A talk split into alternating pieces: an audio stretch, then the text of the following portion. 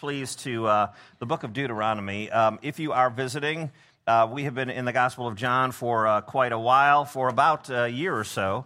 And um, we've taken a, a, slight little breather. We're in some assorted passages.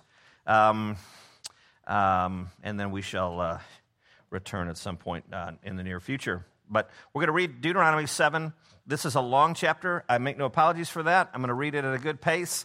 Um, if, uh, if, we rush, if we rush anything, let it, let it, let's not, not have it be God's word. Let's have it be the stuff that you know I came up with. Let's, uh, let's focus on the truth together. Uh, this is God's word, Deuteronomy 7, starting in verse 1.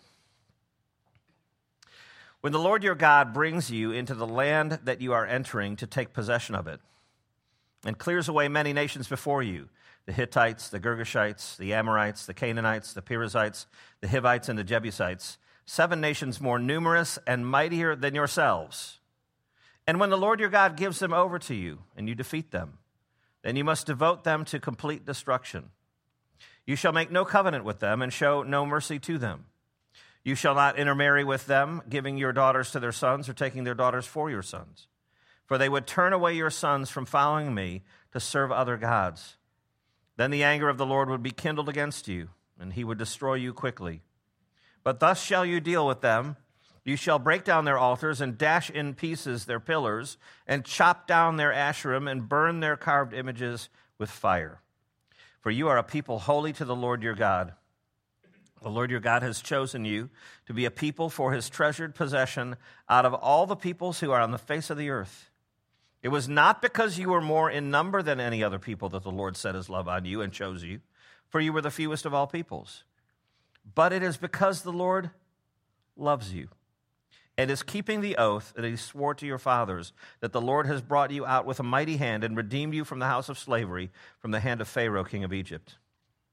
Know therefore that the Lord your God is God, the faithful God, who keeps covenant and steadfast love with those who love him and keep his commandments to a thousand generations, and repays to their face those who hate him by destroying them. He will not be slack with one who hates him, he will repay him to his face. You shall therefore be careful to do the commandment and the statutes and the rules that I command you today. And because you listen to these rules and keep and do them, the Lord your God will keep with you the covenant and the steadfast love that he swore to your fathers. He will love you, bless you, and multiply you. He will also bless the fruit of your womb, and the fruit of your ground, and your grain, and your wine, and your oil, and increase uh, the increase of your herds and the young of your flock in the land that he swore to your fathers to give you. You shall be blessed above all peoples. There shall not be male or female barren among you or among your livestock. And the Lord will take away from you all sickness and none of the evil diseases of Egypt, which you knew will he inflict on you, but he will lay them on all who hate you. And you shall consume all the peoples that the Lord your God will give over to you. Your eye shall not pity them, neither shall you serve their gods, for that would be a snare to you. If you say in your heart, These nations are greater than I, how can I dispossess, dispossess them? You shall not be afraid of them. But you shall remember what the Lord your God did to Pharaoh and to all Egypt the great trials that your eyes saw, the signs, the wonders, the mighty hand, and the outstretched arm by which the Lord your God brought you out. So will the Lord your God do to all the peoples of whom you are afraid. Moreover, the Lord your God will send hornets among them until those who are left and hide themselves from you are destroyed. You shall not be in dread of them, for the Lord your God is in your midst, a great and awesome God. The Lord your God will clear away these nations before you little by little. You may not make an end of them at once, lest the wild beasts grow too numerous for you. But the Lord your God will give them over to you and throw them into great confusion until they are destroyed. And he will give you their kings into your hand, and you shall make their name perish from under heaven. No one shall be able to stand against you until you have destroyed them. The carved images of their gods you shall burn with fire. You shall not covet the silver or the gold that is on them, or take it for yourselves, lest you be ensnared by it, for it is, it is an abomination to the Lord your God. And you shall not bring an abominable thing into your house and become devoted to destruction like it. You shall utterly detest and abhor it, for it is devoted to destruction. Let's pray one more time. Father, may the truth be spoken and received here today. In Jesus' name, amen. Well, we've all said the Pledge of Allegiance, and I hope we still do that in schools. Do, do we still do that, honey? Yay, we still say the Pledge of Allegiance? No, we don't. We're, we don't, really. In public school, where? Houston? Where's that? We do in elementary. So in high school, we don't say the Pledge of Allegiance anymore. Well, that's, that's pretty shocking, um, especially when it ends, it ends with, with liberty and justice for all. I mean, isn't that what all Americans want is liberty and justice? Yes. Um, well, it's a big thing to pledge allegiance to one's country. Um, if you pledge allegiance to your country, uh, not only do you tear up when they raise the flag at the Olympics, but uh, when you pledge allegiance to your country, um, your allegiance is such that you would die for her. If called into the military, you would defend her. Um, if attacked, you would defend her. To be a citizen is to give one's complete allegiance to one's country. You know, I'm a married man. I demand allegiance. I demand fidelity from that woman. She is a married woman. She demands, she deserves complete fidelity from me.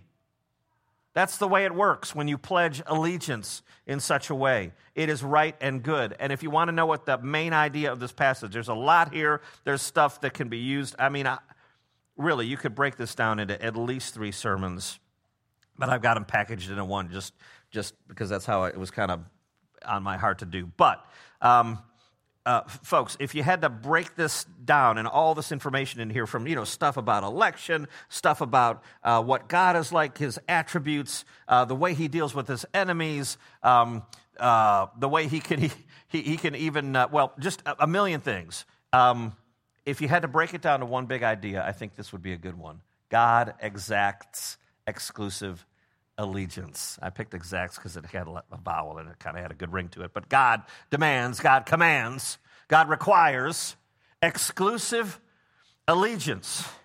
Allegiance to Him that surpasses everything else. Um, worship of anything else but Him is treasonous. When you think about yourself as a Christian, the very first thought should not be, I'm Jim from Memphis, but I am a Christian. That's the very th- first thought that should pass through a Christian's mind if you have pledged your allegiance to this God, if he has set his love upon you, as it says here in this passage, uh, and has deigned you as his. So we see this demonstrated in our passage here today. Um, so the books of the Bible are as follows you got Genesis, Exodus, Leviticus, Numbers, Deuteronomy, if you know the song. And so here we are in Deuteronomy. It's the fifth book of the Bible. It's um, the fifth book of the Pentateuch. You know what the Pentateuch is? It's the first five books. They're written by Moses. It's also called the Torah. Um, um, and uh, in them, God delivers the Israelite people amongst many things. He, he, he, um, you know, he comes to Moses, he delivers the Israelites people, he uh, covenants with Abraham and calls him, and so on. Um, and in using Moses, he delivers the Egyptian, excuse me, he delivers the Israelites from slavery in Egypt. All right, so there's this massive exodus. God leads them out of slavery in Egypt, and he leads them toward and ultimately into a land of promise. He's going to give them a land in which the people will dwell, the Israelites will dwell. So you've got Genesis, Exodus, Leviticus, Numbers, Deuteronomy. Joshua is the book where they will be led in by Joshua into the land of promise. All right, so here we are. Uh, you know where we are in this in the scene. Um, in verse 1, it says, When the Lord your God brings you into the land that you're entering to take possession of it, clears away many nations from you. That's what's going to happen in uh, Joshua. But you can see, we're in Deuteronomy. It's only you finish this book, and boom, and the Israelites go in. So uh, now you know where you are in the scheme of things. And uh, it is very important to God, this right here, that, uh, he, that, that the people have exclusive allegiance to him in all things. All right, so I've got three points for you. Let's uh, look at the first one um, the fierce destruction of idols. Um, it says um, in verse 1 When the Lord your God brings you into the land that you are entering to take possession of it. Now, stop there for a second. Who is doing what? God is doing the stuff. Uh, yes, uh, the, the, Israelites are going to take possession of it. Yes, um, they are going to enter a land. But it says, when the Lord your God brings you into the land that you are entering, it is the Lord God who is doing the stuff. All right? Um, look at verse 1 again. When the Lord your God brings you into the land and you are entering, take possession of it, and clears away many nations. Who's doing the clearing? The Lord your God. He leads you into the land, you're going to clear many nations. But who's doing it? The Lord your God clears away many nations before you. Um, how about this in verse 2? When the Lord your God gives them over to you. Who's doing what? God. God is doing the stuff. Yes, God is moving into the, his people into the, the land of promise. Um, he's also utilizing the Israelites as an instrument, a tool of justice. Yes, he is doing that. Um, I say all that to say this. When you get a little bit squeamish about reading about these uh, nations that are being uh, kicked out, and you go, ooh, that sounds kind of tough, and I mean, uh, uh, total destruction and chop down their pillars and, uh, and uh, burn things and utterly detest, um, devoted to destruction. Those are very strong words, and you go, ooh, that's, frankly, that's a little alarming. Um, uh, when, you, when you feel that little bit of a uh, tension in your heart as you read this, make sure you cut the Israelites a little bit of slack. It's not they were, they were some kind of warlike people. They were being sent by God to do what He wanted to do. This is God's initiative, God's empowering. Um, you, you, know, that brings us to one of the great conundrums of the Bible. Uh, if, if God is loving, how could He order such destruction?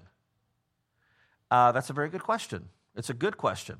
How could a loving God um, deal so mercilessly? In fact, it even says, don't show any mercy. How could a loving God behave in that way? Well, uh, and I'll tell you this too. Look at how severe the situation is. Um, the list of people in verse 1, you got the Hittites, the Girgashites, the Amorites, the Canaanites, the Perizzites, the Hivites, the Jebusites. If you grew up in a Baptist church, there's always a mosquito bites joke that comes right there. I won't, you know, uh, I've, I've, tried to spare you from that. But um, uh, in varying forms, uh, that, the list of those nations uh, show up 10 times in the Pentateuch. And sometimes it's 10 nations, sometimes it's seven, sometimes it's less. But there's a list of, of occupying nations in the land of Canaan that show up seven times in the Pentateuch. Um, now, there, there are some uh, important things to note here. Uh, first of all, uh, complete removal uh, of these nations. Um, the, I think the list is in there so we know how comprehensive the effort is. God wants them all gone. He wants the land not just uh, occupied, He wants the land taken.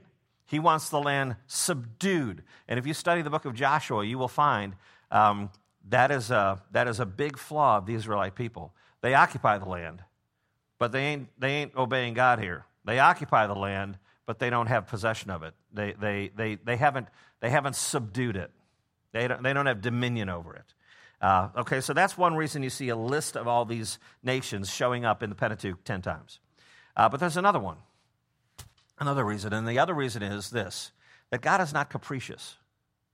God knows exactly who these people are, He knows exactly their wicked practices, He knows it thoroughly. Just like He knows everything that's going on in your heart, He has uncovered every stone. He judges not capriciously, but in righteousness. So when you see these kinds of things and this kind of terminology, um, verse 2, devote them to complete destruction. You have to know that God knows what He's doing, and He knows the sin, He knows the degradation, He knows how far away these people are, and uh, He is judging in righteousness. And by the way, that term, um, devote them, at, uh, this is at the very, well, about the middle of verse 2, uh, you must devote them to complete destruction. There's kind of a double idea in there, kind of a repetitive idea. I mean, if something's destroyed, it's destroyed. But it says uh, devote them to complete destruction. It's, it's like destroy, destroy, like super destroy, like completely destroy, completely remove. Uh, and there is a word for that, and it means to devote something to complete, utter destruction. Um, one of my Old Testament professors, you ever take a class from Currid, John Currid? Okay. One of my old professors, um, uh, from RTS, uh, wrote this. He said, It is God's justice acting against those who hate him and reject him. Israel is the tool of God's justice. But again, uh, the question of, uh, is how can a loving be, God be so harsh? Uh, it is God's justice acting against those who hate him and reject him. That, that puts a tension in our hearts. We go, wow, this is a harsh judgment. Uh, is God really saying, uh, get rid of all these people, eradicate all these people, drive out all these people, kill people? Is God really saying that? The reason we find that to be so uh, abrupt and offensive an idea is that we don't understand God's holiness. Um, we don't understand um, what burning, comprehensive, white hot, utter purity is.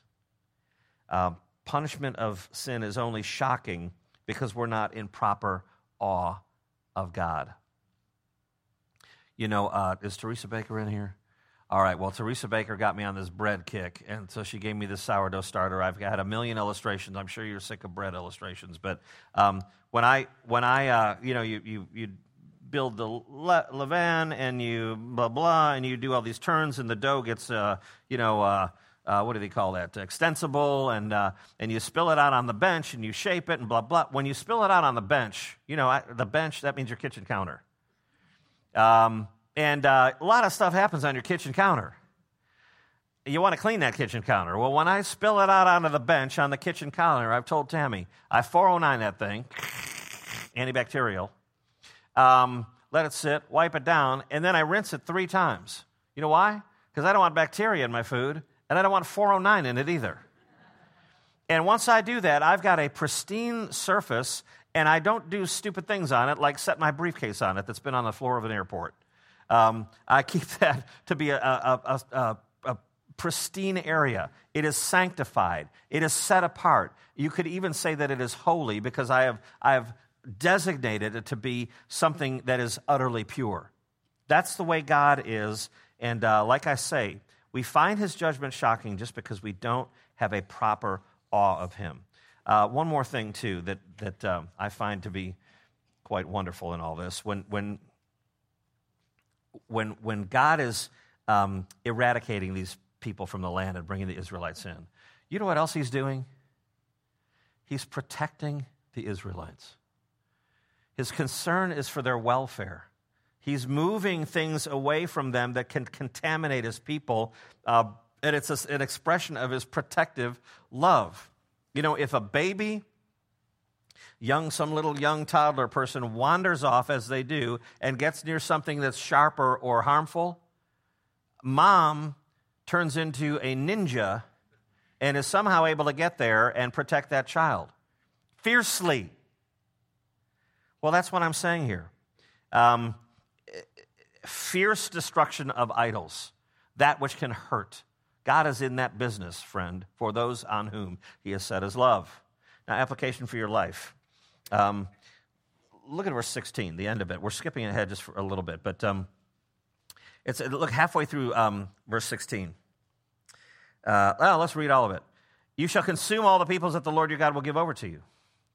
Your eye shall not pity them, neither shall you serve their gods, for that would be a snare to you.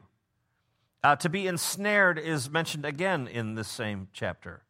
God doesn't want us to be ensnared. He doesn't want us to be trapped um, or caught. Um, yeah, same thing in verse 4. Uh, they would turn away your sons from following me to serve other gods, and the anger of the Lord would be kindled against you. God doesn't want that to happen. You know, here's a good quote from a commentary I was reading. Um, he says, We must give no space. I love that. We must give no space to things that could ensnare us and lead us to sin no space. Uh, and in doing that, yes, we are to be alert in the Holy Spirit of God as we live our lives. It's true. Uh, we are to think about things from above. It is true. We are to be anchored in the scriptures. Uh, we are to be a prayerful people. We're to remove things that are a hindrance uh, for our own obedience. But I think, practically speaking, that is just such a great, a great way to, to, to take something from this passage that we leave no space for something that could ensnare us. That means that we have filled that space with something that is better. Uh, and that the something that is better is the person and the will of God. Okay, our second point um, the God who keeps covenant. Uh, verse 12, let's look at it. Uh, because you listen to these rules and keep and do them, the Lord your God will keep you, uh, keep with you. Uh, that because right there, uh, and because I don't. What do you have, Ron Goss? Verse verse twelve. What was that? Let's talk louder. Hearken. Um, the, the, literally, the idea is on the heels of. On the heels of. You ever had toilet paper stuck on your shoe? It follows rather closely, and it follows right along with the movement of your foot. Uh, that's the idea here. Uh, because you listen to these rules and keep them, God's going to keep with you. Um, it's right there on the heel being pulled along. So it is with verse 12. Because you listen to God and obey Him, He blesses you covenantally.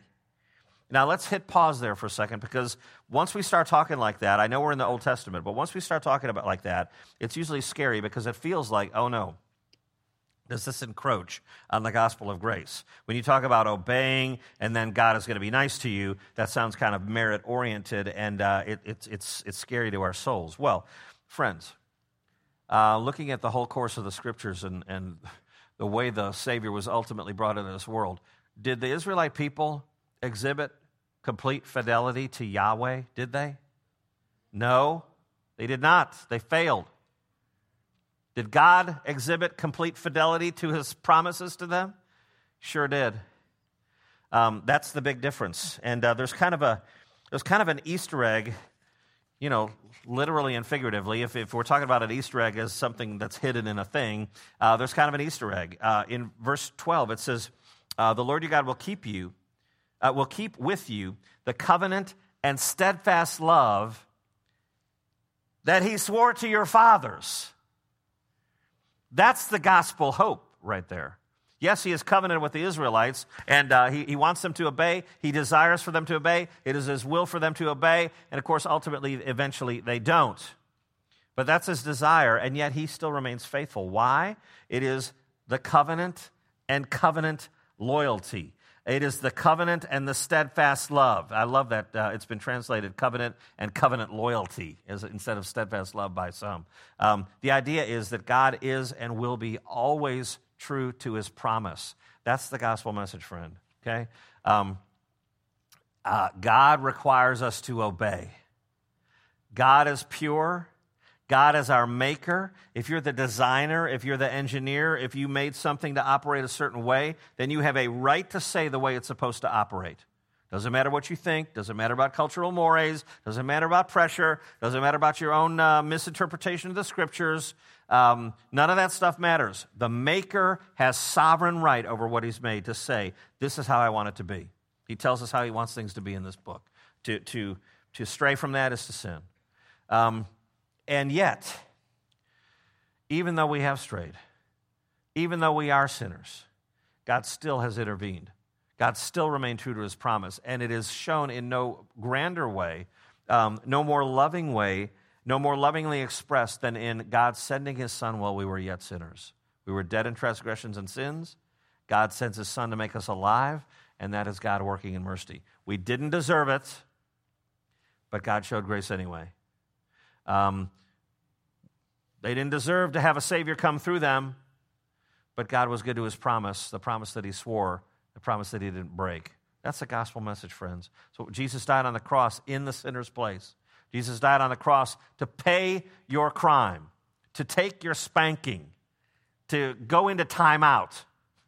That's what Jesus did on the cross, so that you might be found uh, righteous and guilty. Here's another Easter egg. Um, Verse 16, as, as we read before, you shall consume all the peoples that the Lord your God will give over to you.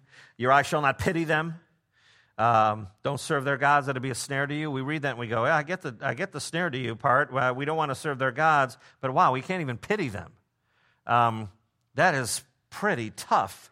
Um, well, th- there's, here's some cool stuff in here for you. In this section, we're just going to kind of bounce through. In verse 13 and following, you notice that there's a lot of stuff about like fertility and fruit and agriculture and health and flourishing. Uh, verse 13 and following He'll love you, bless you, multiply you.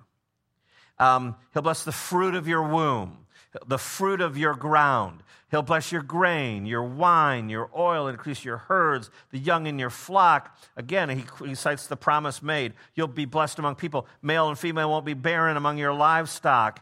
Um, diseases will be, will be uh, withheld. Uh, health, health, flourishing, fertility, fertility, fertility. Uh, why is this cited so hard for a big chunk? You know why? Because the list of nations in that land prayed to and worshiped false gods that were all about fertility.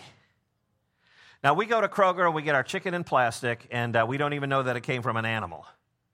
And if we see blood, we go, eh, eh, we've never chopped off a head. Some of you, who's chopped off a head? Look at all y'all, country people. Um, but the rest of us, we're just like, ew, icky. Well, I, that's where food comes from. Um, and, you know, if uh, the rains don't come and we have a really uh, dry season, we start going, oh no, man. Uh, my family is going to be hungry and we're going to lose uh, 10 pounds apiece in about six months. So we better uh, gird ourselves up for that experience. When you're an agricultural uh, community, that is important to you. And so these nations were worshiping all these different gods, and they had all these fertility rites and fertility um, things that were gross. Gross. Temple prostitution, child sacrifice, things that would they hope would bring on the rains, and things that they would hope would uh, increase their cattle and, and their, their family line and their military and all that kind of stuff. Um, they would worship those kind of gods the Canaanites had gods for all those things. The religious rites were grotesquely concerning fruit. And what it's saying here is that God is sovereign over all. Hey, Israelites, don't worship those fake, detestable gods. Don't do it. I've got you. I'll bring about the flourishing. I'll bring about fertility. Don't, don't worship those detestable gods. Um, in fact, you know, in verse 16 it says, "And you shall consume all the peoples." Um, literally, it is you shall you shall um, uh, uh, yeah eat them, consume them, eat them. I mean, once you eat food, it ain't supper anymore, is it? It's something else. It's gone. You ain't gonna get it back. You ain't gonna put that cheesecake back on the plate. Once you eat it, it's been consumed. Uh, it's kind of like feeding a fire. When you, if you, I love building fires in the winter, you feed that fire, and once you feed it, it's consumed. That's the idea. Application. It is no far stretch to say in our practical lives here in 2018 that that is the way we're supposed to treat sin. Sin is an enemy in the land. Uh, sin is a parasite. Sin is an agitator in the quest for peace. Sin is a separator between you and your relationship with God, your, your relationship um, and, and, its, and its warmth uh, and continuity. Sin is a separation between me and my relationship with my wife. It breaks relationships, right? And so the idea is we should treat sin ferociously. We should eat it, consume it, kick it out, destroy it uh, in its entirety, at the same time resting on the provisions that God's going to make. Uh, it is hard to make changes. Um, all of us will attest. I'm first in line. Um, but, but not leaving space for sin and viewing it as, the, as the enemy that it is, not to be toyed with, but the enemy that it is, is, uh, is foremost. All right, our last point no fear or dread. Um, in verses 17 and 18, it says, You shall not be afraid of them. Um, there's another afraid in there somewhere that I can't find right at the moment, but there's another don't be afraid of them. Uh, look at verse 21 You shall not be in dread of them. Um, th- there's a built in answer to, to um, not fearing. Uh, I know it's scary when you got a big army, and I know it's scary when you're way outnumbered, but don't be afraid of them. Um, there's a built in answer. Um, when it says, You shall not be afraid of them in verse 18, listen, you shall not be afraid of them, but you shall remember what the Lord your God did. That's the cure for your fear. Don't be afraid of them. Rather, remember what the Lord your God did. Recall it. Rehearse it. Bring it up. Um, verse 21 You shall not be in dread of them, for the Lord your God is in your midst, a great and awesome God. Again, that's the cure. Um, you, you have fear in this life, you have fear of enemies, you have fear of your own self and your own stumblings, and you have fear of the future. You, you, have, you have fear over what your relationships are going to be like and what your family is going to do and how your kids are going to turn out and all those kinds of things. You have fear. Don't, don't be afraid. Don't be afraid. God has set his love on you. And remembering what God did for you redemptively, remembering what God is like in, as he describes himself in his word, remembering the covenantal promises that are expressed um, and afforded you and possessed by you in the, the saving work of the Lord Jesus. Remember those things, rehearse them, recall them, go sing them. Um, that, that's your cure for um, fear. Uh, all right, last thing. Uh, you're going to sing a chorus today, uh, and the, the last verse says, "God, I am fa- God, I am faithless, and my heart will not understand. Give me discernment." to see the lie within my own right hand. The lie within my own right hand. You know, that's really, uh, that's from, that's all over the Bible, all over Isaiah. But Isaiah 44 talks about the lie within one's own right hand. You know, we hang on to this thing and we think it's going to give us security, like Linus's blanket. We hang on to this thing, we think it's going to be enough. We hang on to this thing, we think we're going to find our confidence in that, and all of a sudden the world undulates, and we go, wait a second. Is this stupid thing what I'm holding on to? It's a lie in my right hand. The point is, that's what idolatry is. It is trusting in the fake. It is trusting to save you, to save you, trusting something to save you that's just a, a mere um, religious token. Can't help you. God can help you. Last thing is this. In verse 6, um, look at it. It says, You're a holy people. Excuse me. You are a people holy to the Lord your God. The Lord your God has chosen you to be a people for his treasured possession. Some of your translations may have peculiar possession, which I rather love. You're a peculiar possession of the saving God. Peculiar because you're unlikely, but peculiar because he set his love upon you, peculiar because he set you apart, peculiar because he named you his own, peculiar um, because he uh, saved you by the blood of his son. Um, that's you, friend, peculiar. Um, one of the peculiar ones um, in Christ, in God's remembrance, and that is due to uh, his faithfulness, the promise that he swore. Let's pray. Righteous Father, we bow before you and um, we, we consider your holiness a whole lot. We hear it preached, we sing it, um, we rejoice in it, and at the same time, uh, understanding infinite holiness is quite hard to grasp. Um, we've got our own attitudes about what's good and what's profitable and, and, uh, and uh, how, how hard we're trying and how good we think we're doing, but, but, but compared to white snow, everything else is dingy.